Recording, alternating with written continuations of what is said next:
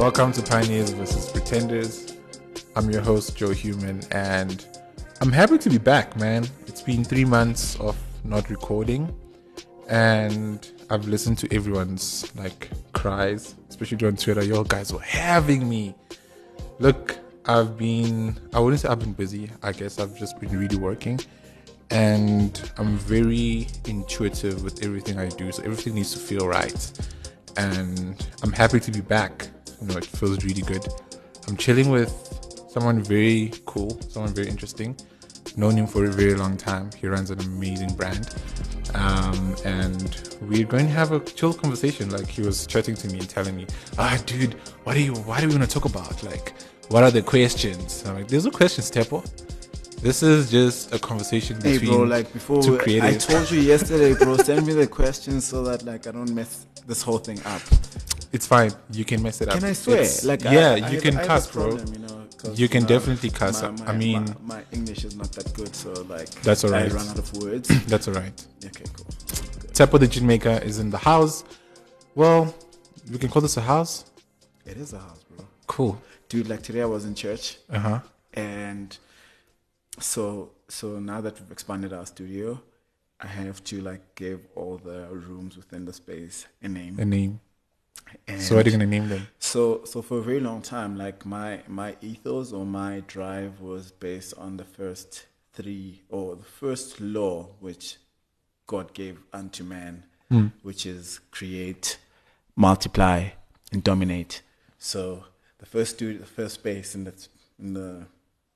our home will be called the creation space. That's where you get in, you pick your fabric, pick your buttons, we measure you up, we create the pair of jeans with us. And this here, where we're sitting, is a multiplication studio, where we're basically going to multiply or create, or actually making the actual item from the creation to the multiplication. And the other space is a brand experience where we're going to have a bar, a nice studio, and you can come chill with us while your jeans is getting made, have a drink us, and that's a domination space. How important is creating experiences for your customers when you're building a brand? I think nothing is new under the sun. Nothing is new, nothing is different, dude. We can't lie to anyone, Joe. True. What you're doing, anyone can do it, basically. But why do people have to go to Joe as opposed to Utando or whoever is out there making, who's a podcaster or who's a, what do you do, Joe? Yeah, I do a lot of things. We'll get into who's a brand, and a jean is a jean is a jean. We know that everybody can make a pair. Not everybody can make a pair of jeans, but you can find a pair of jeans almost anywhere. But what makes a Teppo jean quite different from the others, what separates us from the others, what's our value proposition. And I think for me, one thing that I've learned over the past couple of years is the fact that you have to create an experience. Experiences, that's what people live for. People live for moments, people live for experiences.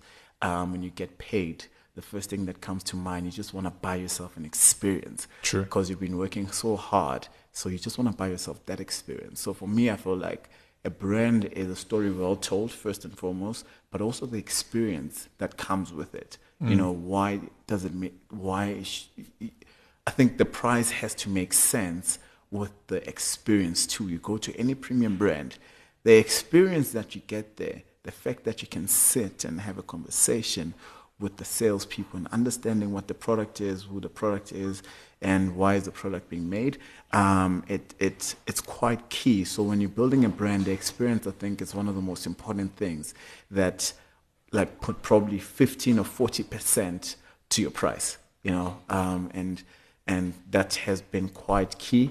And the reason why I also selected Victoria Yards as a place where we house Teppo the Gin Maker, it's because of the experience that you find this place. The neighborhood around is not quite the most nicest neighborhood. When you drive here, you're like, yo, exactly. What's happening, And then when you it's quite rough and grungy and, and scary sometimes to some people. But when you get inside here, you kind of feel safe. It's a precinct. It's you feel like you're outside of Joburg, but you're in Joburg, and you feel a bit safe. You feel like you're at home, surrounded by different art makers. For instance, I'm forced to be very creative in here because I'm surrounded by a whole lot of winners. You know, I'm surrounded by a gallery that houses like quite expensive artists, and like artists who've made it from all over around the world. And Mabulu, Blessing Gubemi are here. There's a guy who borrows glass. There's a guy who works with leather. There's a ceramic person, and everybody is like on a world standard. Everyone is on a world level. You know, it's so for me, I'm kind of forced to create something that's different, and I'm always inspired. You know, you leave the place, you walk outside, you see there's a garden, there's trees. You can breathe, you can think, you can have time to think. You know, and that's, I think, as a creative and as an entrepreneur, it's quite key not to be in a place where you are easily influenced by a whole lot of things, but like you're influenced by nature. And there's nothing that's most beautiful than to be inspired by nature. I don't know what I'm saying. Like, I feel like I'm talking a lot. No, What's happening here, Joe? It was really interesting just seeing you dive into your brand. But before we really get into that and sort of like how you've been building it and what really gets you ticking, we want to know about Teppo. Like, you know, there's people listening to this and they don't know who Teppo is. You know, what is your background, who you are, and how you sort of got into the retail space and you've been able to start creating something that you visualize and you like, you know, had an inception about. So I want to dive into that. Who is Teppo? Like, where are your origins? You know, where do you come from? How did you get into the space? So Teppo is a young 20-something year old dude. You already said it. And I think for me, like, I'm a creative. I'm a fighter. I am a son to a very amazing woman. I am a grandchild to an amazing woman, and I was raised by women all my life. In 1998, my parents separated when we were staying in Davidson, and we were forced to move in our grandmother's house.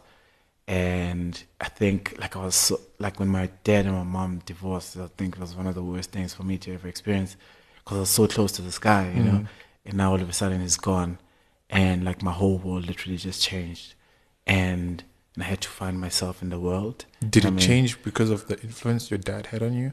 It changed because, like, it didn't make sense. The world didn't make sense at all to me. It's like, you know, this guy was here and now he's gone. Like, no one is saying anything. You know, like, we're at my granny's house. It's called Gunogula. You know, Gumnandi. But, like, where's this guy? Yeah, where's this guy? You know, it didn't make sense for a very long time. And I think that led to me being a loner. My sister and I, like, were very quite kind of close. And it led to us being like very loners, and people were stuck in our own corners. Like, it was very quiet when I was growing up, dude. Like, I'd disappear in a room. I'd disappear in school. Like, I'd just disappear, you know. And that was me growing up, you know. And I think being raised by a strong woman who kind of wanted to build something in me. You know, my grandmother is a person who, I think, she's an anchor in my life. She's an anchor in my brand. She's an anchor in my creation. She's an anchor in the person that I kind of am today. You know, thinking about it today is that if it wasn't for her influence, I wouldn't have been the man I am today. If it wasn't for her prayers as well, I wouldn't be the guy I am today. Okokwami always said to me, Teppo, you're a gentleman and always need to dress like one. She always be a person who's like, would encourage us, would pray for us, would sit with us, and try as much as possible to make us feel at home, try as much as possible to feel loved, try as much as possible to make us forget about our reality.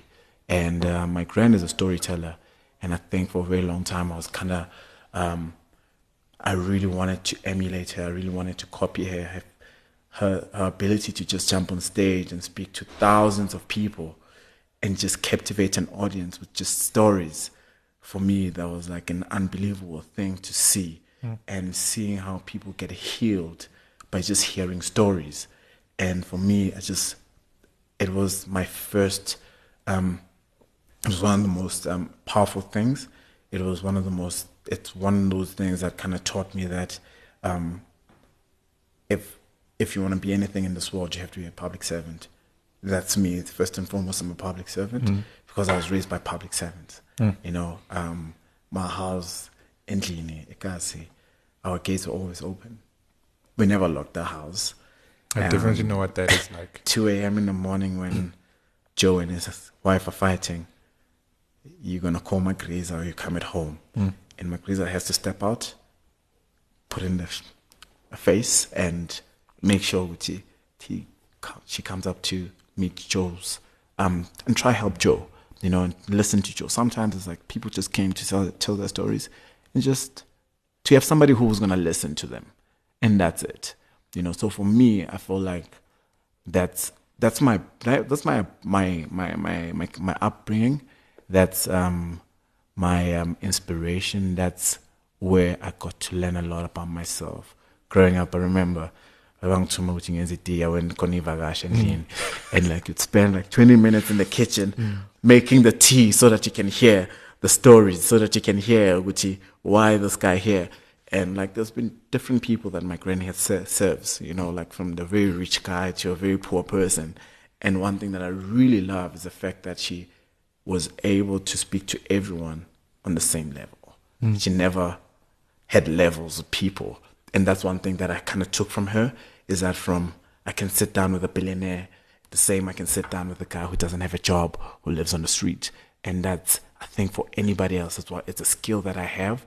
And that has been translated to the brand, to my brand, which I've established today.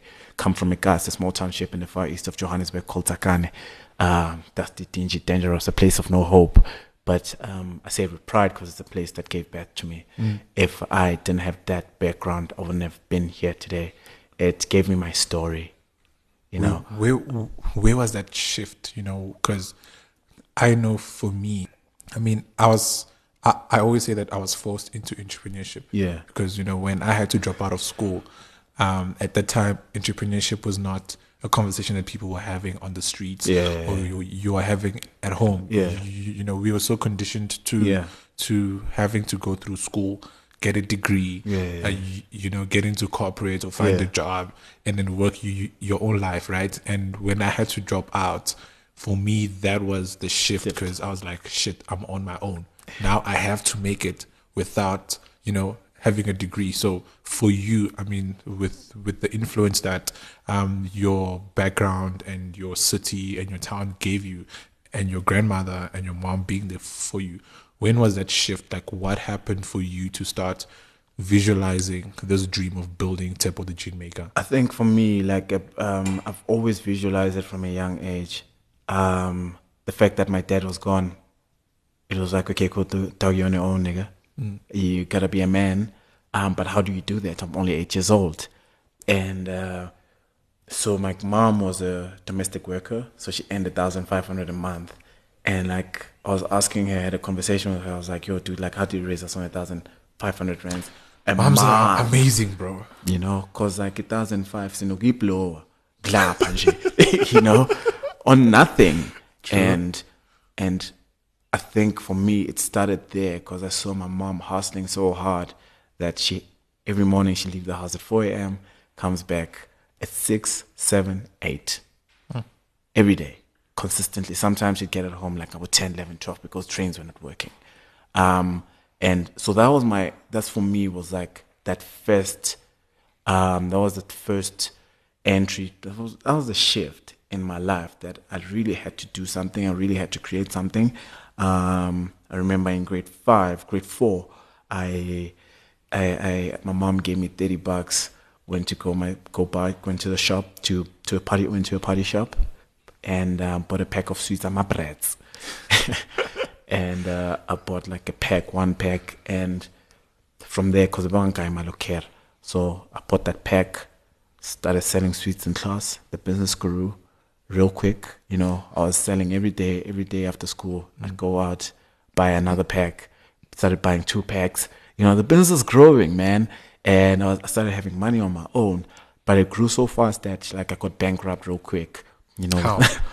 Because I was giving away like stuff on credit, you know, like Like, I won't buy Alina, but Palace, I would come to you. It's always the Bali's and the Palace.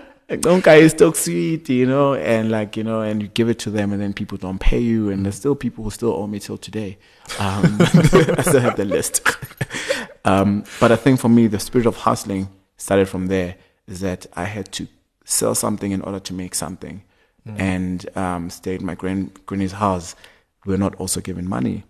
Do you think that's a flaw that we as young people have? Because a lot of us are dependent on being given shit. We don't think and we don't perceive that, hey, actually for me to be in a specific space, I actually need to put the freaking work in. Yeah. I think also like entrepreneurship, it comes from, you can't be an entrepreneur if you're not angry. Entrepreneurs are born from anger. True. You know? So for me, like growing up, I've always wanted to fill up the fridge. That was the biggest dream. And it was with all my peers. There's Ultramel,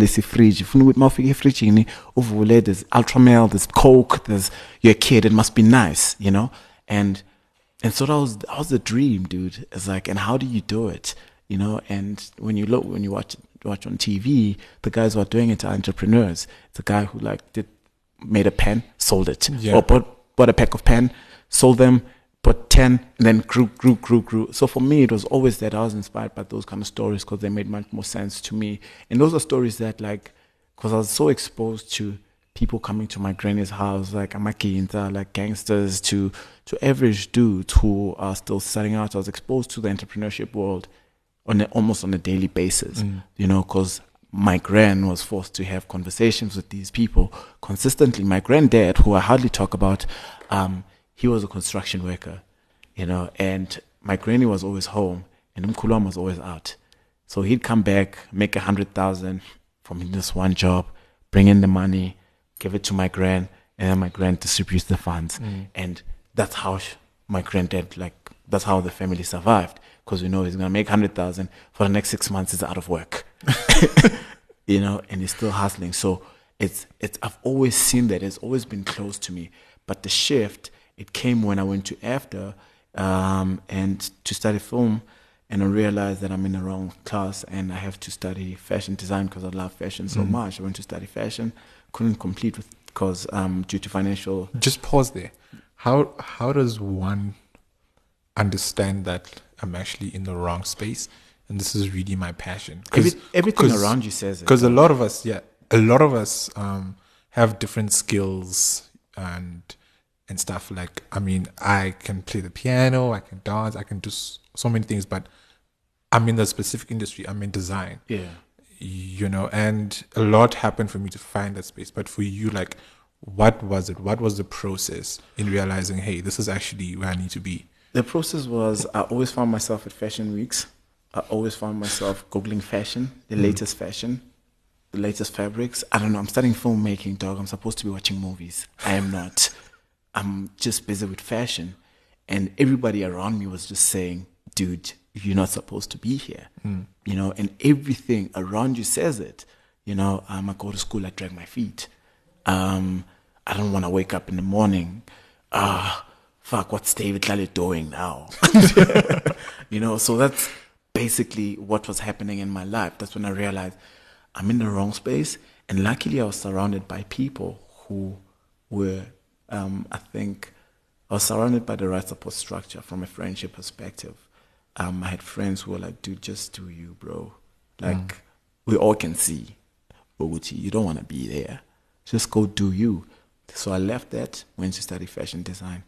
And I think for me, because I couldn't complete my studies, but like it was one of the biggest blessings in my world, in my life. It changed my life completely. As much as I struggled for a very long time, but it gave me, I kind of learned who I am. I learned my character. I got to learn who I am as a person. I get to learn who I am as an entrepreneur. I get to learn who I am as a community member, as a public servant. I got to understand what my purpose is in life. I got to be to a point where I got to realize my potential. What's my potential? What's my purpose in life? I think without purpose, nothing in life makes sense. If you wake up in the morning and you have no purpose, life is not worth living. You know, even I've if been you don't tweeting, that it's very tricky to not be able to question why you do what you do. Yeah, you know. Yeah. I think for me also, purpose has been the back to the drawing board type of thing. You know, it's the foundation to everything. Purpose is everything, man. Like it's what business people call it vision. Mm. You know, and I think for me, like I was raised as a public servant, and that's what I always wanted to do. Is how do I impact someone's life? How do I grow people? How do I make sure? How do I create careers? How do I give people jobs? That's my purpose. Like I have to serve the public, and everything around you here now, it's built by that. Mm. It's built on that foundation of serving the community. What I love about Victoria Yards is that the ethos or the values is you can't be here if you're not growing the community around. It looks like it is a fucked up community if you look around. People live by 10 in Liningaga, in Nani, and that's what's happening in the neighborhood. And the visionaries or the guys who are developing the space came together and said, how do we build a premium space, but which is inclusive, which also makes the people from around the area eat and not scare them away or start creating a mini Sandton. Mm. You know, how do you build that? And it's just by finding the right brands, finding the right entrepreneurs with the same mentality, who understand or who have the same drive. And that's how I ended here. And most of my employees, 90% of my employees, they walk to work. You know? That's dope.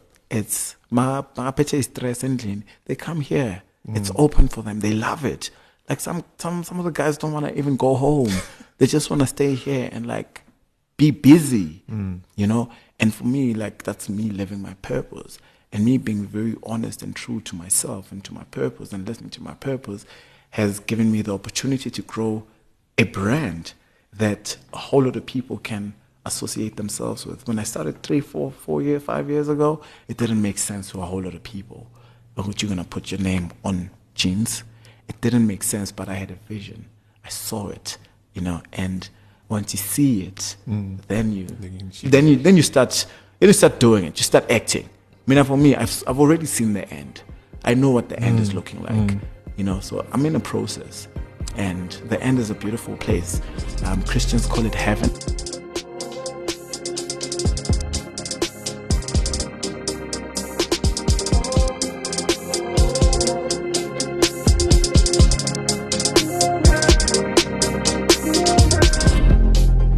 That's really key.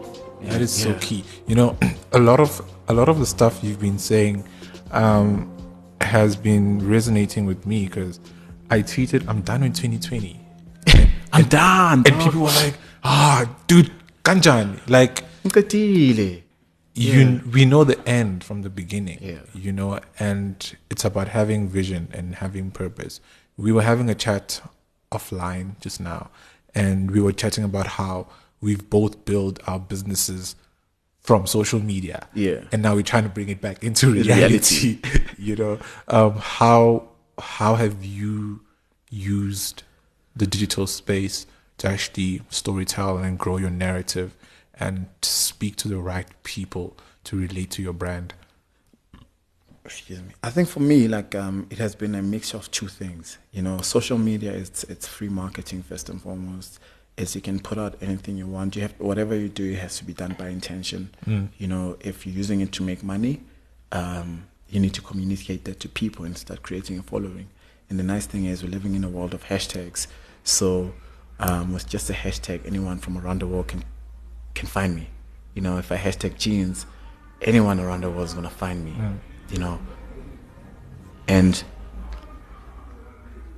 that's the most beautiful thing about the digital world, that it gives you a platform to create and find people who like the same things as you. And that's how I've used social media, just to communicate what I do, how I do it, why I do it. And hopefully someday this thing is going to grow. And slowly but surely it grew. you know, it grew to place to even like to people that I've never ever thought in my life I'll have connections with. You know, sometimes I look back, like when I'm sitting alone, I'm like, yo, you know, like I've hosted so many wealthy people, I've hosted so many famous people, I've hosted so many. These are things that I've only dreamt of, and through the power of social media, and that's how I've grown the brand. Bring it to the real world was me finding a base, me finding the base that speaks to what I'm trying to build, you know. And this base is the best base I've ever found. The brand wouldn't make sense if I put it in Sandton.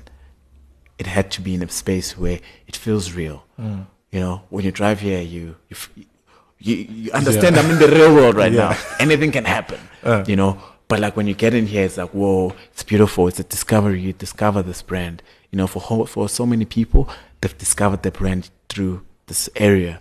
And that's how I started bringing the brand from just being on the social platforms to the real world. It's hard. You know, it's how do you translate what you've created online to... I mean, it looks beautiful. It looks dreamy. It looks dreamy, yeah, you know. Pictures are lie. Pictures lie, dog. Until you have to bring it to reality, it's something else. And managing reality, overheads, employees, salaries, all of that. And it's execution. Yeah, execution, dog. Social media is easy, dog. It's very easy. It's easy. Like, I'm sure she's talking, my edits, I 20. It looks like, I'm done. I look good. How have you dealt with influence, you know, because look, we start businesses, they blow up, you know, people jump onto them. I mean, you're just saying you've hosted famous people, you've hosted wealthy people, and this is all different types of influence, right? And if I look at your social media numbers, they're quite high, you know. Those are people that are constantly have eyes on your brand. How have you dealt with that? Because a lot of us, I mean, we know when we started. Yeah. A lot of us got into the space. Our social media numbers grow. We became influencers in inverted commas. And we lost the plot because the fame was now the... the drive. Yeah.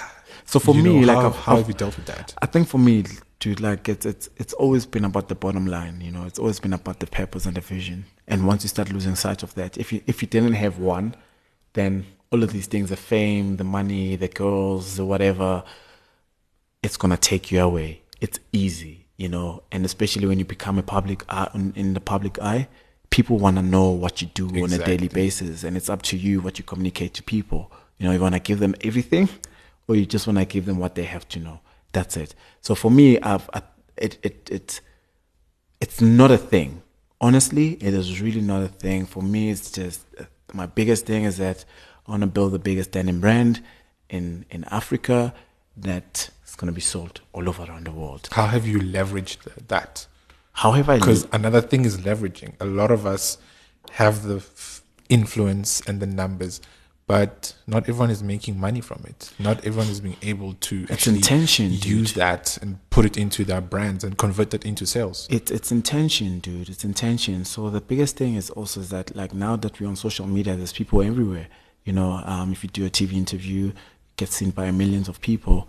But how do you convert those people? So if you're not accessible, it makes it a problem. Not everybody's on social media. People need to come and see a product. I deal with a product that you have to feel and touch and wear and feel and try on and see. You know, so it's accessibility. That's also really key. Visibility is extremely key. I was having a chat with David Lally. He's like, dude, I hope you're getting a store soon. I'm like, I'm going to get a store, but like at the moment I need to build a brand to a level where I feel, you know, I don't want to be dictated by people who see me and think this. I have to build it to a level where I feel like, okay, shop, I am ready to take on a shop in Sandton City because I can afford 1,000 rand a square meter. So right now I'm learning with this place. I'm learning how to deal with overheads. I'm learning how to deal with salaries. I'm learning how to deal with months that we didn't make money. How do you live? How do you pay rent? How do you pay salaries? How do you deal with those months? How do you survive with those? How do you deal with those months? Because, like, I keep saying this: entrepreneurship is so like fucking romanticized. Yeah. Like, we make it look so beautiful and dreamy. I mean, if you had to go on my social media right now, you think this guy's living his best life, right? But behind the scenes, there's sleepless nights. Yeah. There is, having to pay suppliers, having to pay employees, having not to take a salary home because you want to make sure the guys at the studio come back. Dude, right? They have to come back next week. How have you dealt with the challenges and the difficult times in your business? I live by faith, eh? Mm, that's powerful. And like bad months too, like I want to and we haven't made money, and then there comes a huge order. Boom. And it pays everything. Mm. And that's how the brand started. I didn't start with capital. I didn't start with a lot of money in my pocket. Did anyone of us start with capital? Some did, dude. Some people do. Lucky people do start with capital, but for me, I didn't start with capital with a lot of money. I started with what I had, and I had to grow that. And when I grew that, I realized that I need to expand myself. I need to multiply myself. So I needed to find someone who can handle the communication side as I go chase. But how I handle with it, dude, it's over the years, we've managed to create a fan base. We've managed to create a client base. We have a customer base as well. And we know there's clients that we service on a monthly basis that make sure we get paid, and we have 2 months covered, 6 months covered. So those are the things that have helped us at the back. It's also Teppo picking up the phone, with Victoria Yards. I can see month end is looking very dry. I need to call people now. So I pick up calls and I pick up the phone and I call people. Aren't you interested in this? Aren't you interested in this? Aren't you interested in this? In a day, there was a month, month end, 8/29, 4 months ago, sitting, I'm like, aguna nyugu. The only thing I had was that airtime I bought for $1,000. I don't know why I did that. But I invested.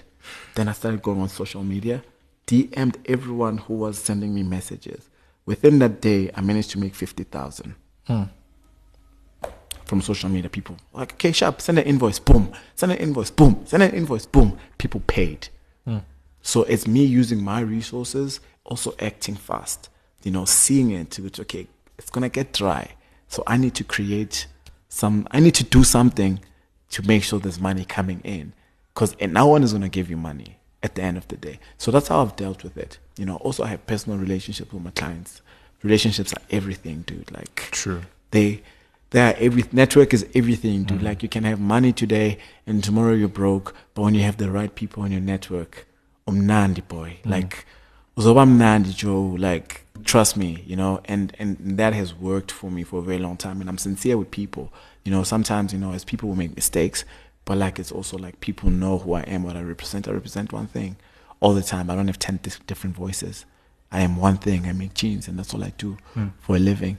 And that has kind of opened doors for me in places that I'd never imagined. How important is it for Africans and just creatives, or let me just say African industrialists, to exist? What role do you see people like you playing? Hey man, I feel like people like us play a very, very, very important role in the society. Dude, me having to create 8 jobs, it's a very, very, very important role that I'm playing in the society.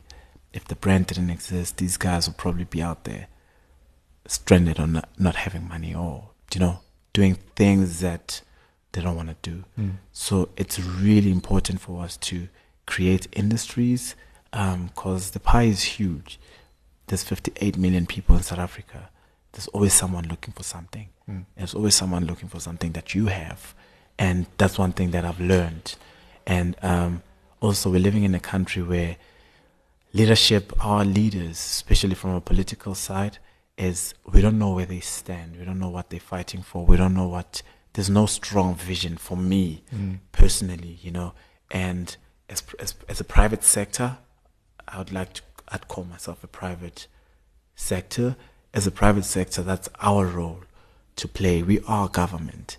Basically, the government won't create these things. True. The government won't go out there and say, hey, we need a denim factory. They won't do that. So we need to kind of start all these things, and then they'll see. If they see, they see it. If they don't, it's okay.